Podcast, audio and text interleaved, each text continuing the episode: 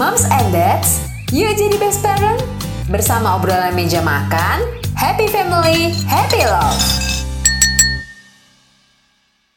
Halo Moms and Dads, kembali lagi di tips dan trik mengenai dunia parenting dan rumah tangga yang dilansir dari tiga artikel terbaik Nakita ID minggu ini. Bersama aku, Nita. Tiga topik yang akan dibahas di episode kali ini adalah yang pertama mengenai bener nggak sih hamil anak pertama itu rentan terkena baby blues. Kemudian yang kedua ada bahasan tentang infeksi saluran kencing pada anak-anak. Dan yang terakhir yaitu tentang berperan sama mengajarkan sopan santun kepada si kecil.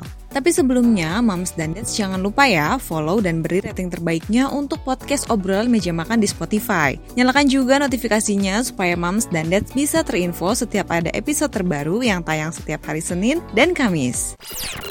Dengarkan percakapan Wisnu Nugroho, jurnalis dan pemimpin redaksi Kompas.com dengan tokoh-tokoh yang menggulati hidup dengan gigih, serta kisah tentang pengalaman berkesadaran yang menggugah hati. Hanya di podcast Beginu Bukan begini, bukan begitu.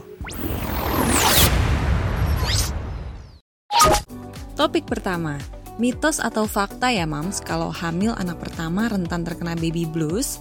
Menurut VK Angge Pramita MPSI, psikolog anak dan remaja, itu ternyata benar adanya nih mams. Bahkan gak hanya dialami pada kehamilan anak pertama aja, setiap kehamilan pasti ada yang mengalami baby blues ini.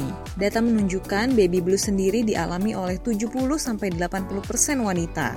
Hal ini terjadi akibat adanya perubahan hormon dari sang ibu sehingga muncul perasaan campur aduk seperti marah-marah, menangis dengan alasan yang tidak jelas, tidak sabaran, gelisah, cemas, lelah, dan insomnia. Lalu bagaimana ya moms cara menyiasati baby blues setelah melahirkan anak pertama? Pertama, moms bisa meminta bantuan dan juga berbicara dengan orang-orang yang moms percaya. Tapi selain itu, perhatikan pula asupan makanan yang moms konsumsi. Terlalu banyak karbohidrat sederhana juga dapat membuat perubahan suasana hati, sehingga disarankan moms mengonsumsi karbohidrat yang kompleks. Selain itu, jangan mengharapkan kesempurnaan dalam beberapa minggu pertama setelah melahirkan, karena memang setiap orang memiliki pengalaman yang berbeda-beda. Selanjutnya, infeksi saluran kencing ternyata tidak hanya terjadi pada orang dewasa. Penyakit satu ini juga bisa dialami oleh anak-anak loh mams. Yang terpenting, mams harus segera melakukan pengobatan ke dokter spesialis anak masing-masing untuk mencegah gejala yang lebih parah.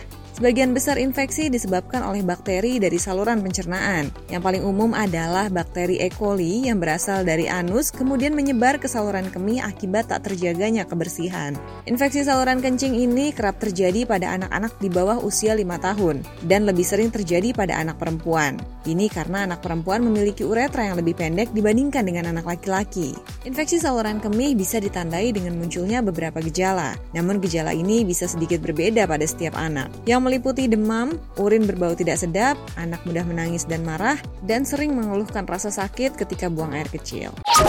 Topik terakhir mengenai cara mengajarkan sopan santun kepada si kecil. Tingkah laku anak di lingkungan merupakan cerminan bagaimana didikan orang tua di rumah. Adapun cara yang bisa moms dan dads lakukan untuk berperan sama menjadikan si kecil anak yang sopan, yang pertama adalah memberikan penjelasan sederhana. Moms dan dads tidak perlu panjang lebar menguraikan aturan ini itu pada si kecil tentang mengapa harus berperilaku baik dan sopan. Sebab yang mereka perlukan adalah penjelasan yang singkat dan juga praktis. Kemudian berikan pujian. Pujian merupakan motivasi manis untuk anak agar terus mempertahankan perilaku baik mereka di waktu mendatang. Pastikan saat si kecil berbuat baik, meski hal kecil sekalipun, biarkan dia mendapatkan pujian dari moms dan dads.